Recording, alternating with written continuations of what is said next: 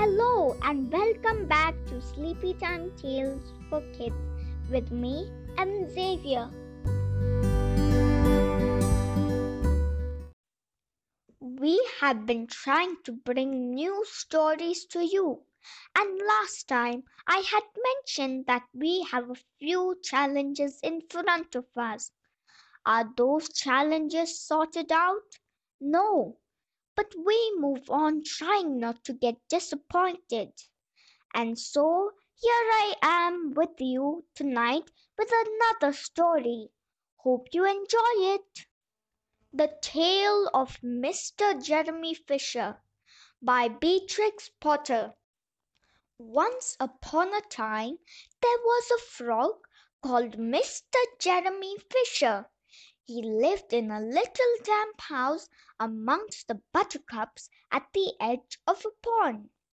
The water was all slippy sloppy in the larder and in the back passage. But Mr. Jeremy liked getting his feet wet. Nobody ever scolded him, and he never caught a cold. He was quite pleased when he looked out and saw large drops of rain splashing in the pond. I will get some worms and go fishing and catch a dish of minnows for my dinner, said Mr. Jeremy Fisher. If I catch more than five fish, I will invite my friends Mr. Alderman Ptolemy Tortoise and Sir Isaac Newton. The aldermen, however, eat salad. Mr. Jeremy put on a mackintosh and a pair of shiny goloshes. He took his rod and basket and set off with enormous hops to the place where he kept his boat. The boat was round and green, and very like the other lily leaves. It was tied to a water plant in the middle of the pond. Mr. Jeremy took a reed pole and pushed the boat out into open water. I know a good place for minnows, said Mr. Jeremy Fisher. Mr. Jeremy stuck his pole into the mud and fastened the boat into it. Then he settled himself cross legged and arranged his fishing tackle. He had the dearest little red float. His rod was a tough stalk of grass. His line was a fine long white horsehair and he tied a little wriggling worm at the end. Rain trickled down his back, and for nearly an hour he stared at the float. This is getting tiresome. I think I should like some lunch, said Mr. Jeremy Fisher.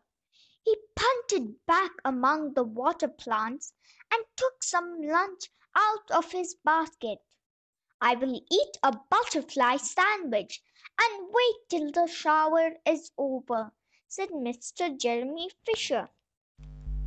A great big water beetle came up underneath the lily leaf and tweaked the toe of one of his goloshes. Mr. Jeremy crossed his legs up shorter, out of reach, and went on eating his sandwich. Once or twice something moved about with a rustle and a splash among the rushes of the side of the pond. I trust that is not a rat, said Mr. Jeremy Fisher. I think I had better get away from here. Mr. Jeremy shoved the boat out again a little way and dropped in the bait. There was a bite almost directly. The float gave a tremendous bobbit. A minnow! A minnow! I have him by the nose! Cried Mr. Jeremy Fisher, jerking up his rod. But what a horrible surprise! Instead of a smooth fat minnow, Mr. Jeremy landed little Jack Sharp the stickleback covered with spines.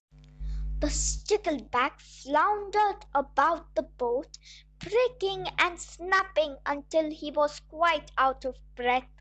Then he jumped back into the water, and the shoal of other little fishes put their heads out and laughed at Mr. Jeremy Fisher. While Mr. Jeremy sat disconsolately on the edge of his boat, sucking his sore fingers and peering down into the water, much worse thing happened. A really frightful thing it would have been if Mr. Jeremy had not been wearing a mackintosh. A great big enormous trout came up, curved bluff, and with a splash and it seized Mr. Jeremy with a snap. Ow, ow, ow! And then it turned and dived to the bottom of the pond. He scrambled out on the first bank he came to, and he hopped home across the meadow with his mackintosh all in tatters. What a mercy that was not a pike, said Mr. Jeremy Fisher. I have lost my rod and basket, but it does not matter, for I am sure I should never have dared to go fishing again. He put some sticking plaster on his fingers, and his friends both came to dinner. He could not offer them fish, but he had something else in his larder. Sir Isaac Newton wore his black and gold waistcoat, and Mr. Alderman Ptolemy Tortoise bought a salad with him in a string bag. And instead of a nice dish of minnows, they had a roasted grasshopper with ladybird sauce, which frogs consider a beautiful treat, but I think it must have been nasty. See you soon for the next story. Until then, sleep tight, nighty night.